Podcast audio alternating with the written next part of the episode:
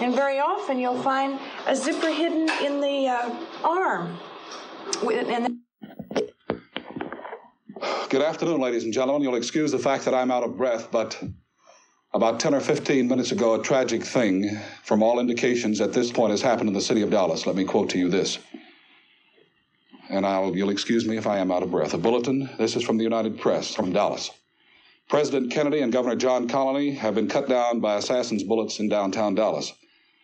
They were riding in an open automobile when the shots were fired. The president, his limp body carried in the arms of his wife Jacqueline, has rushed to Parkland Hospital. اوایل سال 1967 میلادیه و تمرکز آمریکا داره از ترور جان اف کندی که حدود سه سال پیش بود دور میشه. کشور با مسائل زیادی روبرو بوده. جنگ ویتنام، تظاهرات ضد جنگ در سرتاسر سر آمریکا، کشور در تب و تاب و التهاب بوده. اما همه وقایع نوامبر 1963 رو فراموش نکرده بودند. در 17 فوریه این خبر در نیورلان پیچید که دادستان محلی این ایالت جیم گریسون تحقیقات جنایی در مورد یک توطعه محتمل در مورد قتل رئیس جمهور را آغاز کرده و اسم مزنون گریسون در تمام کشور شنیده می‌شد. دیوید فری خلبان عضو احتمالی مافیای آمریکا. فری دفعتا مورد توجه تمام کشور قرار گرفت و کمتر از یک هفته بعد فری مرده بود. توطعه بود؟ شاید. تصادف بود؟ شاید پیچیده و قامزه قطعا سلام من محسا محق هستم و این اپیزود هفتم از پادکست دومیمه که در بهمن ماه 1399 منتشر میشه. توی اپیزود قبلی در مورد روایت رسمی ترور جانف کندی و بخشهای سست این روایت صحبت کردم. این هفته می‌خوام سه تا از تئوری های مشهورتر در مورد این قتل تراژیک و دلایلشون رو براتون بگم و بعدش پرونده آقای کندی رو با هم ببندیم. این اپیزود هم مثل اپیزود قبلی و مشابه روال همیشگیمون. عینا از پادکست انگلیسی زبان کانسپیرسی تئوریز یا تئوری های توته از مجموعه پادکست های کمپانی پارکست نقل میشه. اگر اکنان جایی بخوام به روایت چیزی اضافه کنم حتما قبلش اعلام می‌کنم. من کارشناس تربیت کودک نیستم. بچه هم ندارم. ولی نظرم اینه که این قصه مناسب بچه ها نیست. خب دیگه بریم دنبال حقیقت بگردیم. و به اینم فکر کنیم که بعضی وقتا روایت رسمی حقیقت داره و فراموش نکنیم که حقیقت همیشه تر و تمیزترین روایت نیست دیگه نوبتی هم باشه نوبت تئوری های توته است. تئوری شماره یک عمل متقابل و تلافی جویانه کمونیست ها. این تئوری میگه آزوالد برای کوبایی ها یا احتمالا شوروی کار می‌کرده. در این تئوری سفر بدنام و اسرارآمیز آزوالد به مکزیک بررسی میشه و به زمانی که در شوروی گذرونده هم پرداخته میشه. تئوری شماره دو تئوری تصادف احتمال تراژیک اینکه یکی از شلیک ها به کندی تصادفی بوده و توسط FBI سرویس مخفی و بقیه لاپوشونی شده. تئوری شماره 3 CIA با همکاری FBI، مافیای آمریکا و گروه های کوبایی ضد کسترو و های صنایع نظامی همدست شدند تا JFK رو به قتل برسونن و از آزوالد به عنوان تومشون استفاده کردن. سعی میکنیم از سرته این ماجرا که چجوری این همه سازمان قدرتمند دست به یکی شدن سر در بیاریم. On March 1st, 1967, the first arrest has been made in the investigation of the New Orleans District Attorney's Office into the assassination of President John F. Kennedy. Arrested this evening in the District Attorney's Office was Clay Shaw, age 54, of 1313 Dauphine Street, New Orleans, Louisiana. Mr. Shaw will be charged with participation in a conspiracy to murder John F. Kennedy. It should be pointed out, however, that the nature of this case is not conducive to an immediate succession of arrests at this time. However, Other arrests will be made at a later date. This is District Attorney Jim Garrison, official press release. طبق روایت رسمی JFK توسط یک مرد مسلح تنها که همدستی نداشته کشته شده. لی هاروی آزوالد عضو سابق نیروی دریایی و طرفدار کمونیسم آزوالد در پنجره طبقه ششم ساختمان مخزن کتاب تگزاس مستقر شده بوده جایی که محل کارش هم بوده. او در هنگام عبور کاروان موتوری رئیس جمهور سه بار به سمت دیلی پلازا به سر و پشت رئیس جمهور شلیک می‌کنه که باعث جراحات سرش میشه و فرماندار تگزاس جان کانلی رو هم زخمی می‌کنه. یک ساعت و نیم بعد اسوالد دستگیر میشه و دو روز بعد اون مرده بود. جک روبی صاحب night club اونو کشته. تئوری های توطئه بلافاصله بعد از وقایع 22 نوامبر سر و کلشون پیدا شد. برای از بین بردن ترس توطئه رئیس جمهور جدید لیندون بی جانسون یه فرمان اجرایی رو برای شروع به کار کمیسیون وارن امضا کرد که وظیفش ارائه گزارش رسمی ترور بود. اما کمیسیون کار چندانی برای کنترل شایعاتی که در سرتاسر کشور میپیچید نکرد و اکثریت مردم به نتیجه گیری گزارش وارن شک دارند. تا به امروز بیش از هزار عنوان کتاب در مورد ترور JFK منتشر شده که با استناد به ABC نیوز 90 درصد اونا به یک روایت توطعه ختم میشن. بیشتر از هر چیزی در دنیا در مورد توته های احتمالی قتل JFK کتاب نوشته شده. اما تعداد کمی از این کتاب ها با هم در مورد اینکه چه کسی جان کندی رو به قتل رسونده چه کسی پشت ماجرا بوده و چطوری انجامش دادن اتفاق نظر دارن. بعضی از مردم با گزارش وارن و 15 جلد ایندکس های اون قانع شدن. این گزارش ژسته تحقیقات کامل رو داره. اما بسیاری دیگه با نتیجه گیری عجولانه و شواهدی که دنبال نشده بودن قانع نشدن. قبل از بررسی تئوری هایی که نام برده شد بیایید به حقایقی که از چشم مردم دور نگه داشته شد و در مورد اونا تحقیق نشد نگاه کنید جان اف کندی هم در آمریکا و هم در خارج از امریکا محبوب بود. خانواده او برای همه جذاب بودند. ایده های ترقی خواهانه داشت و همه سیاست به کنار اون بدی و متفاوت بود. باورش سخته که همچین آدمی در یک اتفاق تراژیک بیمعنی از دنیا بره و همه چیز به گردن یه تیرانداز تنها باشه. برای از بین بردن همچین آدم خاصی نقشه خاص هم باید وجود داشته باشه. هرچند اطلاعات محکمتری هم وجود داره که شهروندان آمریکا را به گزارش کمیسیون وارن بیاعتماد کنه. سالهای بعد از گزارش کمیسیون وارن سالهای شک به دولت بود. در ابتدای دهه هفتاد میلادی رسوایی واترگیت پیش اومده بود و شاخه دیگه از فعالیت‌های FBI و CIA هم برملا شده بود. رسوایی واترگیت باعث درز کردن اطلاعات در مورد دیگر فعالیت‌های غیرقانونی CIA هم شده بود. و اطلاعاتی در مورد کمپین FBI در مورد آزار مارتین لوتر کینگ جونیور در سالهای قبل از ترورش در سال 1968 میلادی باعث شد که این شک در بین مردم به وجود بیاد که آیا FBI تحقیقات کاملی بعد از قتل کینگ انجام داده یا اینکه اصلا شاید خودشون اون قتل رو برنامه‌ریزی کرده بودن بعد از این اتفاقات شهادت دروغ مدیر FBI جی ادگار هوور در طی تحقیقات وارن برای مرگ جان اف کندی برملا شد. هوور در شهادتش برای این کمیسیون ادعا کرده بود که FBI دلیلی نداشته که شک کنه که آزوالد خطرناکه. اما یکی از ماموران FBI به اسم جیمز پی هوستی ده روز قبل از قتل کندی یادداشتی از آزوالد دریافت کرده بود که در اون تهدید کرده بود که قصد اقدامات خشونتبار علیه پلیس دالاس داره. در این نقطه اعتماد به CIA و FBI در نزد عموم مردم آمریکا خدشهدار میشه و در نتیجه گزارش وارن هم زیر سوال میره. دولت در پاسخ به فقدان اعتماد عمومی کمیته مجلس درباره قتلها رو در سال 1976 به وجود آورد. همونطور که هفته پیش هم گفتم این کمیته تنها کاری که انجام داد این بود که فرض تیرانداز تنها رو به دو تیرانداز تغییر داد. اونم بر اساس اطلاعاتی که بعدا توسط دو بررسی علمی مشخص شد که اشتباه بوده. در نتیجه تئوریسین های توطعه و همچنین شهروندان شکاک به سایر مدارکی گزارش وارن و همچنین کمیته مجلس در مورد قتلها و سایر گزارش های رسمی در طول سالها در مورد این ماجرا منتشر شده بود به اونا استناد کرده بودن هم شک کردند. اول میریم سراغ تئوری شماره یک. جان اف کندی توسط لی هاروی آزوالد در یک توطئه کمونیستی کشته میشه.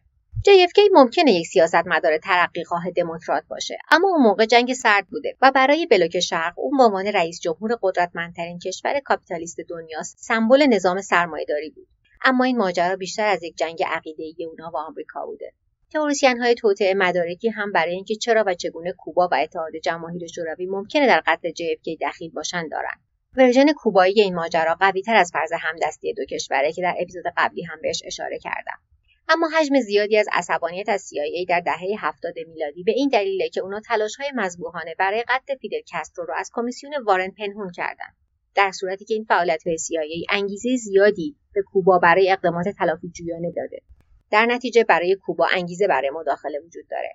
و می‌دونیم که آزوالد ارتباطاتی با گروه های طرفدار کسترو به نام کمیته بازی جوانمردانه برای کوبا داشته و در زمان بین بازگشت از شوروی و اقدام به قتل به این گروه ملحق شده بوده. در نتیجه کانال ارتباطی برای آزوالد و ماموران کوبایی وجود داشته. اما این تئوری بیشتر روی سفر شش روزه آزوالد به مکسیکو سیتی تکیه می‌کنه. درست چند هفته قبل از قتل. ما می‌دونیم که در سفر به مکسیکو سیتی آزوالد هم به سفارت شوروی و هم سفارت کوبا رفته. ظاهرا برای گرفتن ویزا برای یکی از کشورهای کمونیست. اما نمی‌دونیم در این ملاقات ها دقیقا چه اتفاقی افتاده. از مدارک ثبت شده که برای سالها طبقه بندی شده بودند و در دسترس عموم نبودند مشخص شده که این سفر هیچ وقت توسط CIA, FBI یا وزارت امور خارجه به طور جدی مورد بررسی قرار نگرفته و در حاله ای از ابهام قرار داره. در نتیجه اینجا فضای بزرگی برای شک و تردید و مانور تئوری های توطعه وجود داره. وقتی که آزوال در مکزیکو سیتی بوده دقیقا چه اتفاقی افتاده و چرا این سفر مورد توجه هیچ یک از هایی که در مورد قتل JFK تحقیق می‌کردن قرار نگرفته؟ شهادت سفیر وقت مکزیک تاماس من تحقیقات مجدد در دهه هفتاد میلادی اینکه چه اتفاقی در مکزیک افتاده رو کمی مشخص می‌کنه. ظاهرا آزوالد به دلیل مراجعه به سفارت کوبا و شوروی طی سفر به مکزیک توسط CIA تحت نظر بوده. در نتیجه تامس من مطلع بوده که آزوالد با های کوبایی و مقامات مکزیکی طرفدار انقلاب فیدل کسترو دیدار کرده. تامس من معتقده که قتل JFK نتیجه توطئه‌ایه که تعدادی از این افراد در اون نقش داشتن. آماده بوده که این ارتباطات رو در مکزیکو سیتی مورد بررسی قرار بده. اما تحقیقاتش با یک یادداشت فوق سری کوتاه از وزیر امور خارجه وقت دین راسک متوقف شد. یادداشتی که تامسمن به اون شهادت داد دستور داده که اون هر گونه عملیات در مکزیک رو که ممکنه دخالت کوبایی ها در قتل JFK رو ثابت کنه یا به شایعات مربوط به اون دامن بزنه رو متوقف کنه. در همون شهادت آقای من تاکید کرد که اون معتقده که رئیس مستقر CIA در مکزیک وینستون اسکات هم دقیقا عین همون دستور رو دریافت کرده. هرچند اسکات هیچ وقتی موضوع رو تایید نمی‌کنه. اما در یادداشت‌های منتشر شده از اون در سال 2008 میلادی ها بعد از مرگ اسکات او هم مثل تامسمن معتقد بوده که آزوالد برای نیروهای خارجی کار می‌کرده. در نتیجه با موقعیتی روبرو هستیم که CIA می‌دونسته که آزوالد چند هفته قبل در مکزیک ارتباطاتی برقرار کرده بوده و می‌دونیم که وزارت امور خارجه و احتمالا CIA از تحقیقات محلی در این مورد جلوگیری کردند.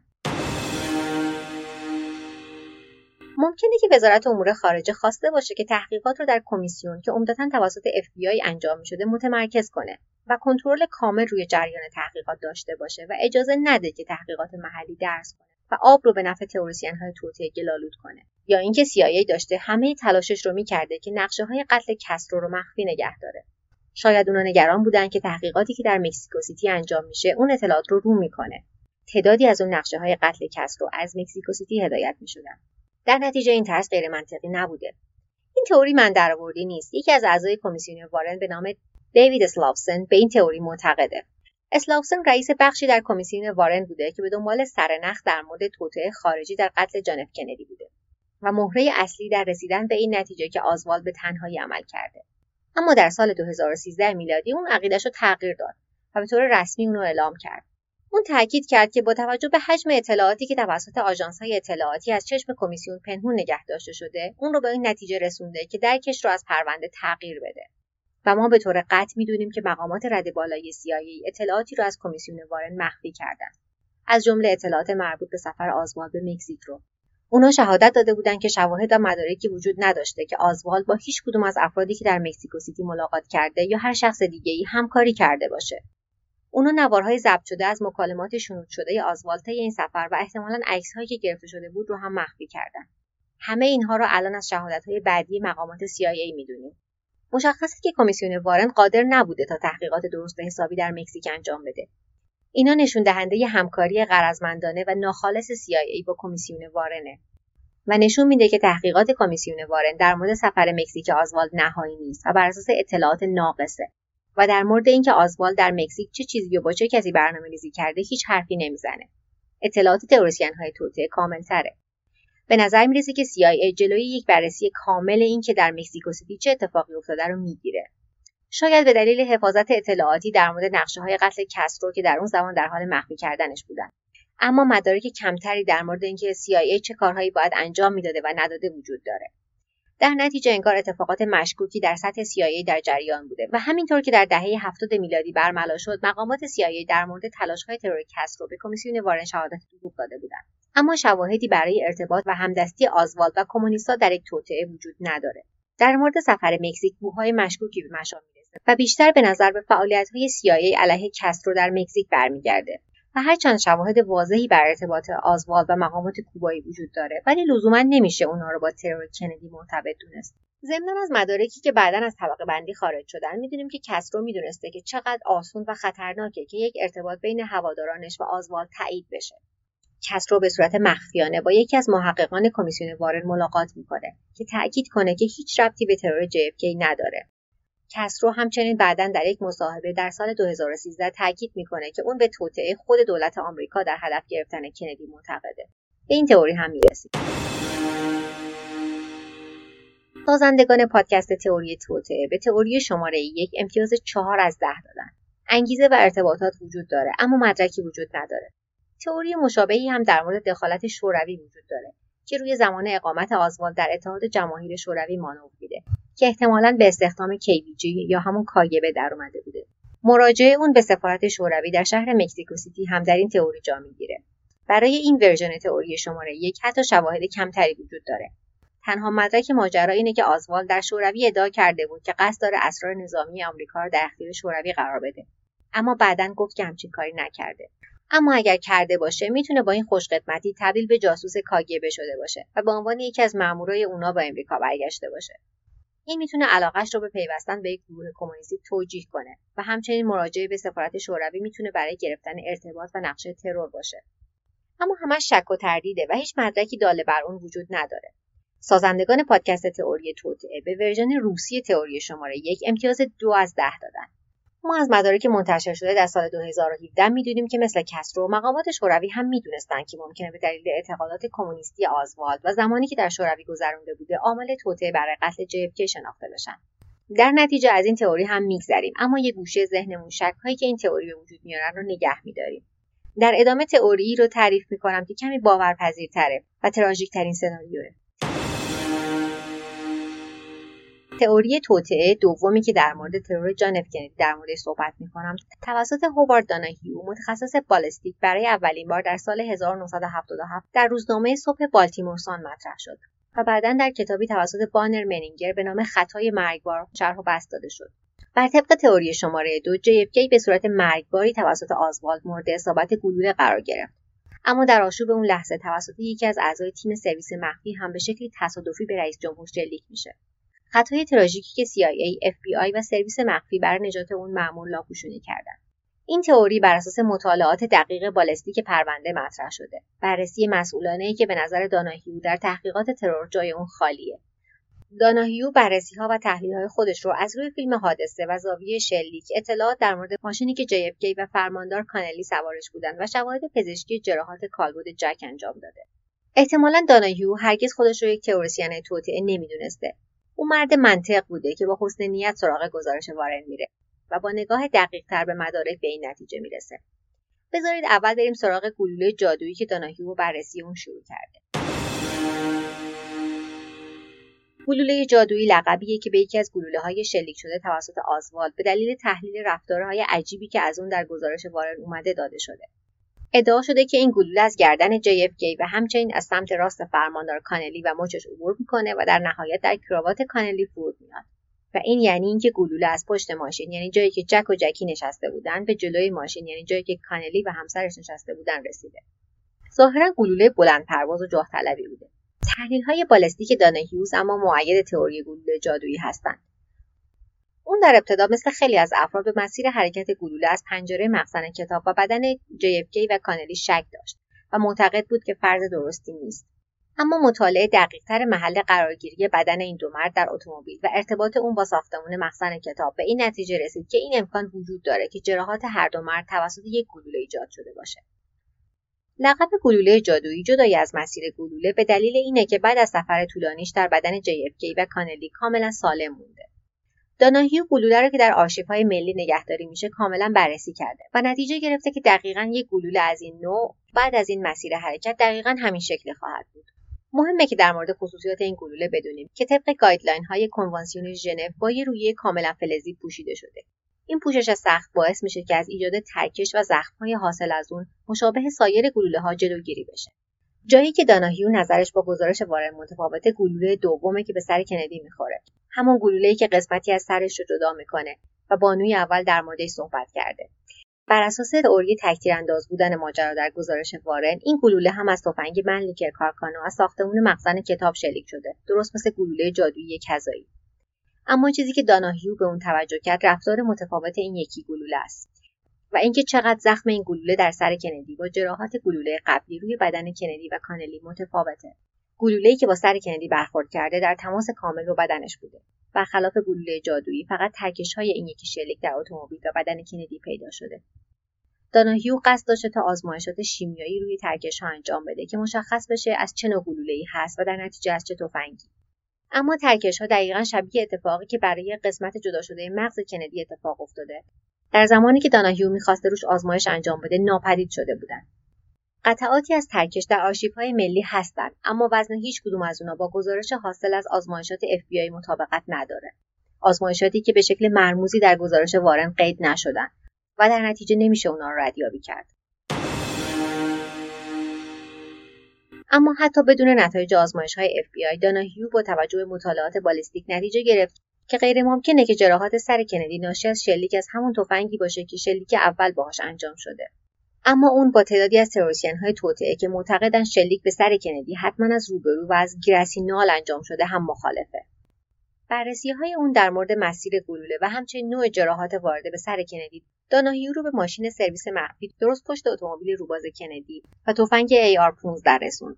و این تئوری که یکی از مامورای سرویس مخفی باید به سر کندی شلیک کرده باشه. داناهیو شهادت همه افرادی که در اون ماشین بوده رو بررسی و به این نتیجه می‌رسه که جورج هیکین کاملا تصادفی به JFK شلیک کرده. هیکین به صدای شلیک به رئیس جمهور و پریدن روی ماشین با یک تفنگ AR-15 عکسالعمل نشون میده و احتمالا در این حیز و بیسی شلیک تصادفی کرده. شهادت هیکین و همچنین بقیه افراد داخل خودرو نشون میده که در لحظه بحرانی اون بالای ماشین با تفنگ در دستش بوده. بررسی های داناهیو همچنین نشون میده که شلیک به سر بعد از این بوده که رئیس جمهور به شکل مرگباری در ناحیه گردن مجروح شده بوده.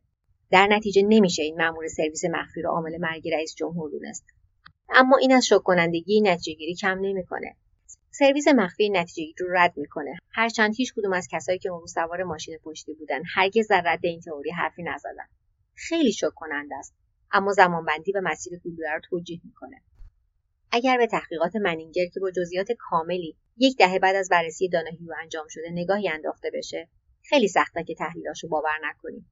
رفتار داناهیو در تحقیقاتش کوچکترین شباهتی به های توطئه نداره و بر اساس حقایق علمیه و این اونو باورپذیر می‌کنه. داناهیو همچنین به لاپوشونی در مورد کالبوت شکافی رئیس جمهور و مواردی از کالبوت که ناپدید شدن تست آی در مورد گلوله که نیستن و شهادت شاهدایی که به تعداد شلیکی بیشتری از گزارش وارن شهادت دادن هم اشاره می‌کنه. در طول سالها مدارک بیشتر و بیشتری در مورد این ترور منتشر میشه. در مورد تخلفات در مورد کالبد شکافی هم در ادامه به یکی از گزارش های این تخلفات گوش می‌دید شروع نقل قول. جرار فور که از اعضای کمیسیون وارن بوده گفته که با تغییر یک سری عبارات در گزارش وارن که 33 سال پیش انجام شده خواسته که اون رو شفاف کنه. چیزی که اون تغییر داده محل اصابت گلوله اول از بالای پشت کندی به پشت گردن اون بوده. این تغییر نتیجه کمیسیون رو که معتقد یک گلوله از کندی عبور کرده و فرماندار کانلی رو به شدت مجروح کرده تقویت می‌کنه. اگر گلوله طبق گزارش کافی به پشت کندی برخورد کرده بود نمی‌تونست که به کانلی هم خورده باشه. فورد تاکید داشته که این تغییر تنها یک شفاف سازی بوده اما اون هرگز شخصا خودش تصاویر کافی رو ندیده بوده. پایان نقل قول. در این گزارش میشنویم که گزارش کافی ویرایش شده بوده و در هنگام نوشتن گزارش تصاویر کافی در دسترس نبوده. این خیلی از روال استاندارد دوره. تئوری داناهیو معنی همدستی سرویس مخفی FBI و CIA و افراد دیگری رو میده که حقیقت ماجرای ترور رو ماسمالی کردن. اما داناهیو این ادعای بدون مدرک رو مطرح نمی‌کنه و فقط شواهد علمی جذابی رو ارائه می‌کنه. تئوری مدارکی در اثبات سایر موارد عجیب ماجرا نداره. مثلا سفر آزوال به مکزیکو سیتی شغلش در مخزن کتاب و موارد مشکوک سابقه آزوال اما شواهد جذابش در موردی که بررسی کرده رو میشه کنار تئوری های دیگه گذاشت جز اینکه تیرانداز دوم در گراسینال بوده و از روبرو شلیک کرده. سازندگان پادکست تئوری توطعه به تئوری شماره دو امتیاز 8 از 10 دادن. این تئوری همه سوالات بی جواب در مورد ترور رو جواب نمیده اما بخشی رو که بررسی کرده کاملا دقیق کامل و علمیه که سخت از کنارش بگذریم جنبه های توطعه آمیز تئوری شماره دو از تئوری آخری که بررسی میشه کمتره اما می‌تونه با اون ایده ترکیب هم بشه و یک تئوری کامل دیگه بسازه. برای یک تئوری طوفانی آماده باشین. تئوری جیم گریسون رو میشه پدر همه تئوری های توطعه مطرح شده در مورد قتل JFK دونست. دقیقا اولین تئوری نیست. تئوری های توطعه تقریبا از زمانی که گلوله در دیرلی پلازا در 22 نوامبر 1963 شلیک شده بود شروع به جولان دادن کرده بودند. اما این اولین و تنها تعقیب قانونی حول ترور بود. هیچ کسی از مزان اتهام تئوری گریسون مبرا نمونده و بسیاری از تئوریسین های توطعه از اون به عنوان نقطه شروع استفاده کردند و تئوری خودشون رو بر مبنای اون ساختن. در 1991 الیور استون فیلمی رو بر پایه همین تئوری کارگردانی کرد که البته فیلمنامه اون رو هم خودش نوشته بود. این فیلم تئوری گریسون رو دراماتیزه کرد و همچنین برنده اسکار سال 1992 هم شد. ساخت این فیلم کاتالیزوری شد برای تصویب لایحه جمعآوری شواهد و مدارک ترور رئیس جمهور کندی توسط کنگره در سال 92 که به نام پرزیدنت جان اف کندی Assassination Records Collection Act مشهوره. این لایحه با هدف جمعآوری تکمیل و نتیجهگیری نهایی مدارک مربوط به ترور رئیس جمهور کندی تصویب شده بود. در نتیجه گریسون و بعدها استون نقش غیرقابل انکاری در رونق گرفتن تئوریهای توطئه در این ماجرا دارند. بذاریم ببینیم این ایده های اثرگذار چیا بودند. تئوری شماره 3 جان اف کندی در طی یک توطعه با همدستی FBI, CIA و مجتمعهای صنایع نظامی به قتل رسیده. زمینه های تئوری ما رو به تصمیمات سیاسی کندی به عقب برمیگردونه. او حامی جنبش های ترقی خواهانه شامل تمرکز و حقوق مدنی بوده و در زمانهایی برای برخورد ملایمش در برابر کمونیسم شماتت می شده. اون کمی قبل از یک ماه از ترورش به طور واضح قصدش رو برای خروج از ویتنام اعلام کرده بود. میشه گفت حقوق سیاسی خیلی کندی رو دوست نداشت و این حقوق سیاسی شامل سازمان هایی که به طور سنتی محافظه کار هستند از جمله CIA و FBI هم میشه. و همچنین افرادی مطابق اونچه آیزنهاور در سخنرانی خداحافظیش های صنایع نظامی نامیده بود. در سال 1961 میلادی تنها دو سال قبل از ترور رئیس جمهور قبلی آیزنهاور در یک سخنرانی معروف به مردم آمریکا هشدار داد که نگران ارتباط بخشهای خاصی از صنعت و جنگ باشند. بسیاری از صنعتگران قدرتمند و ثروتمند قبلا و حتی امروز سود اقتصادی زیادی از ساخت سلاح و تسلیحات نظامی استفاده شده در جنگ برده و می‌برند. و این ما رو به تئوری گریسون در مورد ترور کندی میرسونه.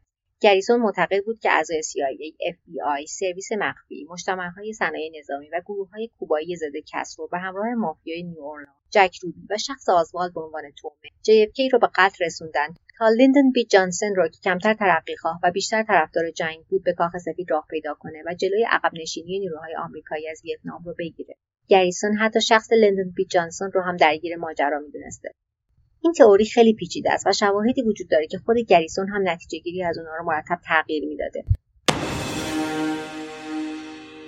بیایید با هم به قسمت های کلیدی این تئوری نگاه بندازیم. اول از همه دیوید فری. اون مرکز تحقیقات گریسون بوده و با اون شروع کرده. فری یک شخصیت نیمه تاریکه با ارتباطات مشکوک با مافیای آمریکا گروه های ضد کسرو کوبایی و همچنین CIA او فرمانده آزوال در نیواورلئان هم بوده و بلافاصله بعد از ترور یک سفر مشکوک و ناگهانی به تگزاس داشته. فری دلیل این سفر رو رفتن به پیست اسکی رو یخ عنوان می‌کنه چون که می‌خواسته یه پیست توی نیواورلئان افتتاح کنه. اما با استناد به گریسون فری به تگزاس اومده بوده که خلبان فرار آزوالد باشه. اما گریسون هرگز نتونست که رو به محاکمه بکشونه. چون همونطوری که در اپیزود اول اشاره کردم چهار روز بعد از اینکه تحقیقات گریسون به اطلاع عموم رسید فری مرد. گزارش شده که فری به مرگ طبیعی مرده خونریزی مغزی. اما بعدا یک یادداشت خودکشی در آپارتمان فری پیدا شد که برای گریسون معنای غیر از مرگ طبیعی داشت. بخشی از اون یادداشت رو میشنوید. شروع نقل قول. رفتن از این زندگی برای من یک چشم انداز شیرینه. من هیچ چیز خواستنی در اون پیدا نکردم. و کاملا برخلافش همه چیز نفرت انگیز بود. پایان نقل قول. گریسون باور داشت که ترس فری از پرونده یا فشار اشخاص دیگه ای مشوق اون برای خودکشی شده بوده. گریسون معتقد بود که فری در اثر اووردوز دارویی که حالتی شبیه خونریزی مغزی طبیعی ایجاد می‌کنه کشته شده. بعضی هم هستن که معتقدن که یادداشتی که در آپارتمان فری پیدا شده به شکل واضحی یادداشت خودکشی نیست. می‌تونه فقط یک تصادف در همزمانی باشه بین نوشتن اون یادداشت و مرگ طبیعی در اثر خونریزی مغزی. فری به هر شکلی که مرده اثر بزرگی روی پرونده گریسون داشته. گریسون همه تلاشش رو کرد که بدون فری هم داستانش رو سر پا نگه داره. بعد از مرگ فری تمرکز پرونده روی کلیشاو قرار گرفت. یک تاجر مهم در نیو اورلان که به نظر گریسون توطعه قتل رو با فری آزوالد و گای بنستر که یک سال بعد از ترور از دنیا رفت ریخته بودند احتمالا بنستر اینجا قانع کننده ترین کاراکتره. اون مأمور سابق FBI بوده که ارتباطاتی با سازمانهای امنیتی هم داشته و عضو گروهی در نیورلان بوده که برای نیروهای کوبایی ضد کسرو در کوبا اسلحه تأمین می‌کردند بنستر و فری به سوسیالیست ها دسترسی داشتند و فری می‌تونسته به آزوالد مرتبط بشه چون قبلا فرماندهش بوده. اما وقتی که بنستر و فری هر دو مردن گریسون باید ارتباط کلیدی با آزوالد میساخت و تنها مرد زنده که او می‌تونست به دادگاه بکشونه کلی شاه بود. با استناد به گریسون ارتباط شاه و آزوالد مربوط به یه وکیله که یک روز بعد از ترور شاه برای دفاع از آزوالد گرفته. وکیل مذکور این مورد را در شهادت اولیه بیان کرد که پیشنهاد دفاع از آزوالد رو طی یک تماس تلفنی از شخصی به نام کلی برنارد گرفته اما بعدا حرفش پس گرفت. گریسون مدعی بوده که کلی برنارد اسمی که کلیشا از اون در نیورلان استفاده می‌کرده. بخش بزرگی از پرونده گریسون صرف پیدا کردن شاهدان قابل استناد برای اثبات اینکه شاه و آزوالد با هم دیده شده بودن میشه که خیلی در چشم هیئت جوری موفقیت آمیز نیست و عنوان می‌کنند که مدارک برای اثبات دخالت کلی و شاه و انگیزه شاه در این نقشه کافی نیست. اما تعدادی از اعضای هیئت منصفه در مورد وجود یک نقشه و طرح برای ترور به صورت کلی قانع شده بودند. شاهد کلیدی گریسون در ساخت این ارتباط پریروسو بوده که ادعا کرده بود به مهمونی رفته که آزوالد شاه و فری همونجا بودن. اون به خاطر داشته که یک مرد داشته ترور کندی رو با استفاده از شلیک از سه طرف در دالاس تعریف می‌کرده. شهادت روسو بعد از اینکه مشخص شد تحت هیپنوتیزم و استفاده از دارویی که سرم حقیقت نامیده میشه انجام شده مورد تردید قرار گرفت. گریسون ادعا می‌کنه که روسو اطلاعات کلیدی رو قبل از اجرای این روش ها داده بوده و روسو هم شخصا به این داستان چسبیده.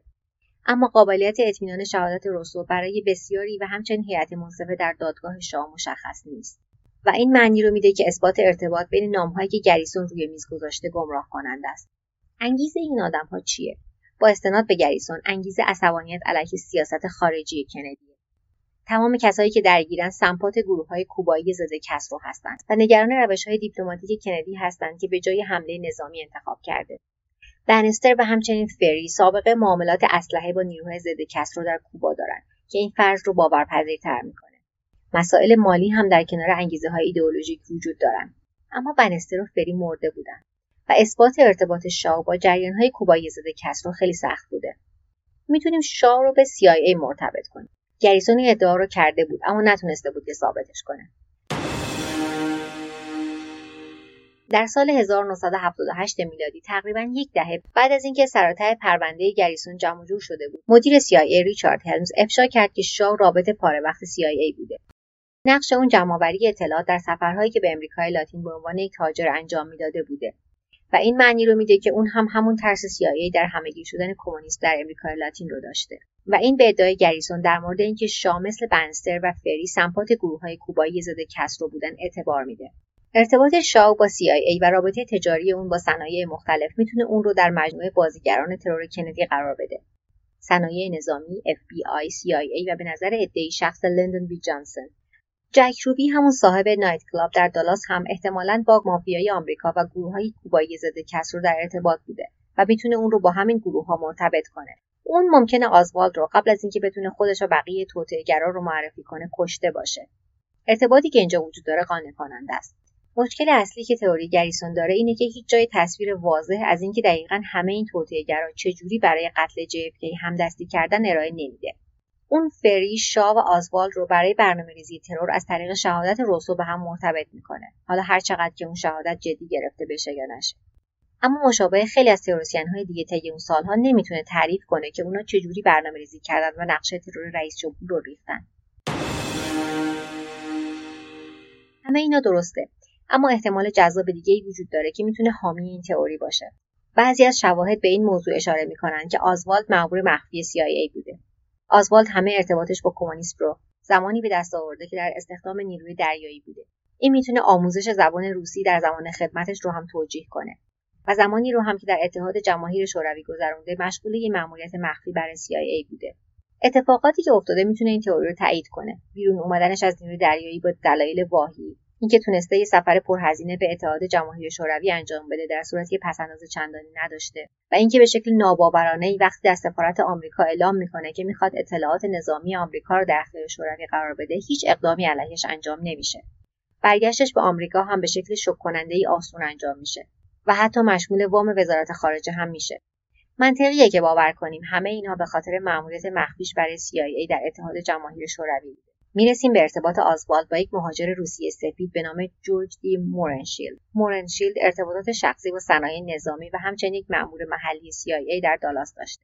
نقطه نظرات سیاسیش هم دست راستی بوده و همچنین مشکوک بوده که یک مأمور نازیه. با استناد به تحقیقات کمیسیون وارن مورنشیلد و همسرش جین نزدیکترین آدما به آزوالد یک ماه بعد از برگشتنش به آمریکا و همچنین قبل از ترور JFK بودن. شغل آزوالد در مخزن کتاب تگزاس رو هم جین مورنشیلد براش جور کرده بود. این ارتباطات به مرتبط کردن آزوالد و افراد مد نظر گریسون و همچنین تئوری توطئه‌ای که روش تاکید داشت کمک می‌کنه. نقش دی مورنشیلد در استقرار آزوالد در صحنه جنایت هم در این تئوری جای خودش رو باز می‌کنه. پارادکس مشارکت آزوالد در گروه های طرفدار کسترو و ارتباطات شخصی با مخالفان کمونیسم مشخص می‌کنه که اون نقش آدم چپ رو به خاطر مأموریت مخفیش برای CIA بازی می‌کرده. گریسون این رو ادعا نمی‌کنه که آزوالد JFK رو با دستور مستقیم CIA به قتل رسونده یا حتی به عنوان یک مأمور CIA این کار رو انجام داده. بلکه ارتباطات امنیتی احتمالی آزوالد به همراه حشر و نشر با مورنشیلد و احتمالا فری و بنستر و شاه می‌تونه به دلایل و شیوه های مختلف منجر به ترور جان اف کندی شده باشه. به عنوان یک نقشه ضد کمونیسم تندرو برای حذف JFK خیلی جالبه. ارتباطات وجود داره و اینکه چطوری علاقه به قدرت نمود پیدا می‌کنه و میشه حد زد که چطوری آزوال درگیر این توطئه شده. اما المانهای زیادی وجود داره که باید بهشون شک کرد. و یه نقشه و طرح گسترده که البته محتمل به نظر میاد. اما گریسون یک پورتری مشخص از اینکه ترور چجوری برنامه‌ریزی شده و در روز ترور انجام شده ارائه نمی‌کنه. جز اینکه شلیک همزمان در سه نقطه مثلثوار وجود داشته. یکی در مخزن کتاب یکی از گراسینال و یکی از یک سالن در همون که البته اون هرگز دو تیرانداز در مکانهای اخیر رو شناسایی نکرد یعنی گراسینال و اون سالن. مثل داناهیو گریسون هم از های بالستیک برای رسیدن به نتیجه مورد نظرش در تئوری شلیک مثلثی استفاده کرد. اما ایده چند تیرانداز بیشتر از شهادت شاهدانی که میگن از گراسینال صدای شلیک شنیدن یا اینکه صدای شلیک بیشتری از سه شلیکی به صورت رسمی تایید شده شنیدن میاد. اون معتقده که آزوالد بعد از شلیک از ساختمان مخزن کتاب با یک ون سبز که رانندش هرگز شناسایی نمیشه فرار می‌کنه. اما در مورد شهادت شاهدا در مورد صدای شلیک. معمولا در شرایط بحران درک اشتباهی از شلیک برای افراد پیش میاد و این یه پدیده شایعه که مستقل از اینکه شلیک از کجا انجام شده باشه. اونا فکر می‌کنن که از روبروی خودشون بوده. و گریسون دلیلی برای اینکه چرا آزوال دستگیر میشه و چرا فری نقشه فراری دادن آزوال رو انجام نمیده نداره. سازندگان پادکست تئوری توته به تئوری شماره 3 امتیاز 7 از 10 دادن. به دلیل سوالات بی جوابی که بهشون پاسخ میده و ارتباطاتی که برملا ولی سازندگان پادکست قانع نشدن که گریسون می‌دونسته که اون روز در دالاس واقعا چه اتفاقی افتاده. اگر فری و بنستر زنده میموندن احتمالا تصویری که گریسون ساخته بوده جوندارتر می‌شد. اما بدون اونا اطلاعاتی که اون جمع آوری کرده قابلیت ارائه به صورت یک پرونده منسجم رو نداره. مستقل از اینکه گریسون در مورد کسایی که در قتل JFK دخیل بودن اشتباه کرده یا درست گفته مشکلات اساسی و رازهای سازمانهای مانند CIA رو برملا می‌کنه حتی اگر مسیر گریسون هم درست باشه دسترسی به تمامی اطلاعات لازم برای اثباتش غیر ممکن به نظر می‌رسه. پس از گذشت نزدیک به شش دهه از ترور کندی هنوز هم اطلاعاتی که در مورد قتلش برملا میشه افراد رو بیشتر از قبل می‌کنه و احتمالا این روند در سالهای آتی هم ادامه پیدا می‌کنه. تنها چیزی که میشه گفت اینه که با توجه به اطلاعاتی که امروز داریم روایت رسمی همه ماجرا نیست. اگر ماجراهای آقای کندی براتون جذابه و می‌خواهید که بیشتر بدونید برید سراغ پادکست دوازده قسمتی The Kennedys از کمپانی Parcast که به صورت اختصاصی در اسپاتیفای ارائه میشه و به طور مفصل به این خانواده و اقدامات کندی در سه سالی که رئیس جمهور بوده پرداخته جزئیات و داستانهایی که جاشون توی این سه اپیزود نبود پادکست دو میم در تمامی اپلیکیشن های پادگیر اندروید و iOS در دسترسه و همچنین در پلتفرم های ناملیک، شنوتو و تهران پادکست. با همین فقط یادتون نره بین کلمه دو و میم فاصله بزنید. صفحات شبکه های مجازیشون هم با search همین اسم پیدا می‌کنید محق دوتای آر هم که یادتونه. فقط تو اسپاتیفای باید محسا محق search کنید. دلیلش هم نمی‌دونم. تا داستان بعدی مراقب خودتون باشید.